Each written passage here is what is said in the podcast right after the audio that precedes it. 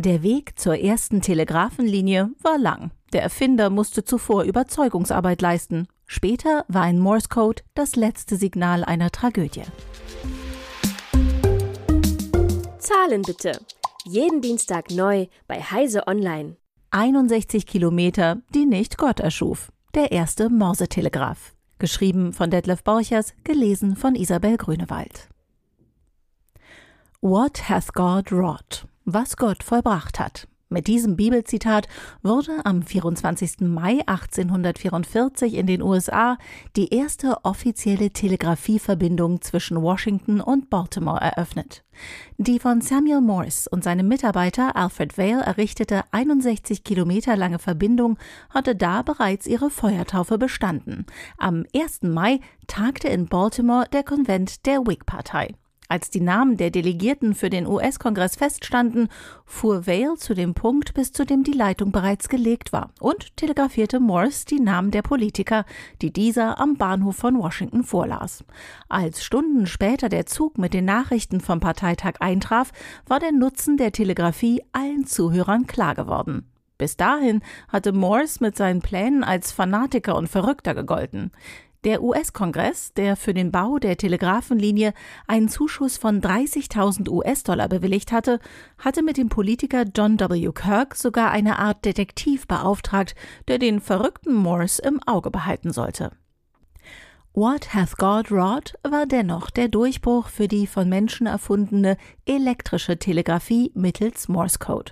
Samuel F. B. Morse war kein Wissenschaftler und Erfinder, sondern ein armer Maler, der neben seinen Gemälden fortlaufend nach Einnahmequellen suchte.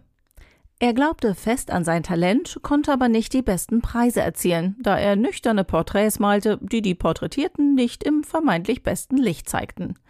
Berühmt wurde sein Porträt des Gründervaters John Adams, das einen wahrlich alten Mann zeigt.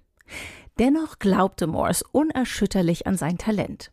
Ich werde unter denen sein, die die Kunst des 15. Jahrhunderts wiederbeleben, in der Tradition eines Raffaels, eines Michelangelos, eines Tizians, schrieb der junge Morse aus Europa an seine Mutter. Auf seiner Reise mit vielen Besuchen in den Museen wurde ihm bewusst, was der amerikanischen Kunst an Tradition fehlt. Daraus wuchs seine erste Geschäftsidee, für die er ein Bild der Bildergalerie des Louvre malte. Solche Bilder wollte er von vielen europäischen Galerien malen und in den USA ausstellen. Angehende Künstler sollten Eintrittsgeld in seine Gemäldegalerie der Gemäldegalerien bezahlen und sich den Reichtum der europäischen Kunst erschließen, ohne nach Europa reisen zu müssen. Die Idee floppte und seine Porträts kamen nicht an. Immerhin konnte er in New York die National Academy of Design gründen, eine der ersten Kunstschulen ihrer Art auf dem neuen Kontinent. Von 1826 bis 1846 war Morse ihr erster Präsident, später auch Professor. Seine innere Berufung zum Staatsmaler wurde empfindlich gekränkt, als Morse bei der Gestaltung der Rotunda des Kapitols übergangen wurde Morse, Sohn eines kalvinistischen Pastors mit Hang zu Verschwörungstheorien, entwickelte nun selbst Verschwörungstheorien, die er in mehreren Büchern veröffentlichte. Die Schwarzen, die Juden und vor allem die Jesuiten waren wahlweise daran schuld, dass echte Amerikaner wie Morse nicht zum Zuge kamen. Ein Aufstand der Aufrechten gegen die Umvolkung durch Katholiken und Jesuiten war Morse Lösung. In den Notizen zu diesen Büchern findet sich die Idee zu einer Geheimschrift basierend auf Zahlen und einem Codebuch, mit dem sich die Aufständischen verständigen sollten.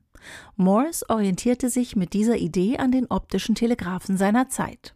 Weil jeder mitlesen konnte, sendeten sie Ziffern, die über ein Codebuch zu Worten übersetzt werden konnten. Aber er dachte noch weiter, denn er hatte auf seiner Rückfahrt aus Europa im Jahr 1832 auf der Sully den jungen Bostoner Physiker Charles Jackson kennengelernt. Jackson hatte in Europa mit den Koryphäen der neuen Physik das Phänomen der Elektrizität erkundet und stellte auf dem Schiff allerhand Experimente vor. Die Erklärung, dass durch die Kraft Impulse über Draht übertragen werden konnten, fesselte Morse. Noch auf dem Schiff entwarf er in seinem Notizbuch ein Alarmierungssystem mit den Zahlen 0 bis 9 und einem Codebuch. Samuel Morse war Maler und Geschäftsmann, in der Physik aber Laie und werkzeugtechnisch völlig unbegabt, seine Zeichnungen in Instrumente umzusetzen.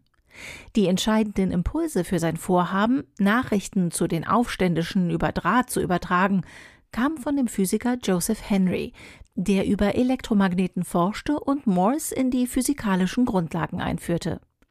Nicht minder wichtig war sein Assistent Alfred Vail, Sohn eines Gießereibesitzers und vor allem Vails Gehilfe William Baxter, der mit einer patentierten Dampfmaschine erfolgreich wurde. Vail selbst war außerordentlich geschickt, doch ließ er sich auf ein Geschäft mit Morse ein, in dem er 20 Prozent der Einnahmen aus künftigen Patentrechten akzeptierte. Die Hälfte davon gab er an seinen Bruder weiter. Die Folge war, dass sämtliche Arbeiten von Vail am Telegraphen als Morse Erfindung galten. Auch der Morse Code aus kurzen und langen Zeichen für die einzelnen Buchstaben, den Vail, nicht Morse, entwickelte. Vails Lautschriftcode war so erfolgreich, dass eine Erfindung von Morse, die Aufzeichnung der Signale auf einem mitlaufenden Papierstreifen, bald nicht mehr gebraucht wurde. Erfahrene Telegraphen hörten bald die Buchstabendiktate direkt und schrieben alles mit, ohne auf den Papierstreifen zu warten. Mit dem Start im Jahre 1844 auf der Linie Washington-Baltimore war die Telegrafie in der Welt. In der ersten Woche verdiente man gerade einmal 13,5 Cent mit kommerzieller Kommunikation. Bereits ein Jahr später waren es ein paar hundert Dollar pro Woche und am Ende der Dekade war Samuel Morse ein vermögender Mann, während Vale 1859 verarmt verstarb. Morse hatte seinen Anteil an den Patenten noch einmal halbiert, weil er enorme Summen für zahlreiche Patentprozesse brauchte. Dass sich die Morse-Telegraphie weltweit gegenüber anderen Verfahren durchsetzte, lag an der Einfachheit der Eindrahtverbindung und am simplen Morse-Code. In England arbeiteten die Erfinder Wheatstone und Cook an Leitungen mit fünf Adern. In Deutschland experimentierte Karl Friedrich Gauss mit einer zweiadrigen Leitung zur Konversation mit Kollegen auf dem Göttinger Campus. Von Wheatstone und Cook übernahm Morse ohne Federlesen die Idee, Leitungen in der Luft zu verlegen und versuchte auch das zu patentieren. Es kam zu einem spektakulären Prozess mit der Behauptung von Morse, dass ihm sein Notizbuch mit dieser Idee gestohlen wurde. Der Erfolg des Morse-Systems hatte auch viel damit zu tun, dass der Hamburger Friedrich Clemens Gerke den Morse-Code optimierte. Gerke war ab 1841 Aufseher über die optische Telegrafenlinie, die zwischen Cuxhaven und Hamburg verlief. Die Reeder und Kaufleute hatten großes Interesse an den Meldungen von einlaufenden Schiffen, um im Hafen vorab den Güterumschlag planen zu können. Als die ersten Telegrafenapparate vorgestellt wurden, erkannte Gerke sofort das Potenzial dieser Erfindung und wurde Inspektor der Elektromagnetischen Telegrafenkompanie, die eine Leitung von Cuxhaven nach Hamburg verlegte. Unter dem Titel Gründliche Darstellung der elektromagnetischen Telegraphen nach dem System von Morse übersetzte er die technische Beschreibung des Morse-Systems ins Deutsche und beschäftigte sich mit der Weiterentwicklung des Morse-Codes, bei dem er insgesamt elf Zeichen veränderte, Umlaute ermöglichte und eine bessere Hörbarkeit erreichte.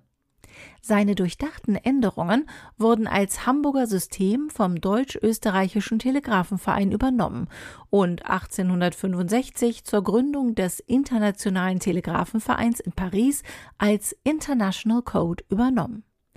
Gerke, der auch als Heimatdichter arbeitete, verfasste eine Reihe amüsanter Geschichten über die Verhandlungen mit schlauen und widerspenstigen Bauern, über deren Felder Leitungen gezogen werden sollten. Etliche hatten Angst vor der unbekannten Strahlung der Ströme. Mit der Entdeckung der elektromagnetischen Wellen durch Heinrich Hertz wurde die Grundlage der drahtlosen Telegrafie geschaffen, die den International Code von Gerke nutzte. Ähnlich wie Morse für die drahtgebundene Telegrafie stand, stand beim Funken der Name Marconi für das drahtlose Funken. So saßen die beiden Funker der Titanic in ihrem Marconi-Raum, als sie am 12. April 1912 den wohl berühmtesten Morse-Code absetzten. Beginnend mit dem Notsignal CQD, Come Quick, Danger, schrieben sie SS Titanic ran into iceberg, sinking fast. Kurz danach, dreimal kurz, dreimal lang, dreimal kurz. SOS. Jack Phillips, einer der Funker, starb mit über 1500 anderen Opfern beim Untergang der Titanic.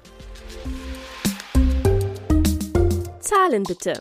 Jeden Dienstag neu bei Heise Online.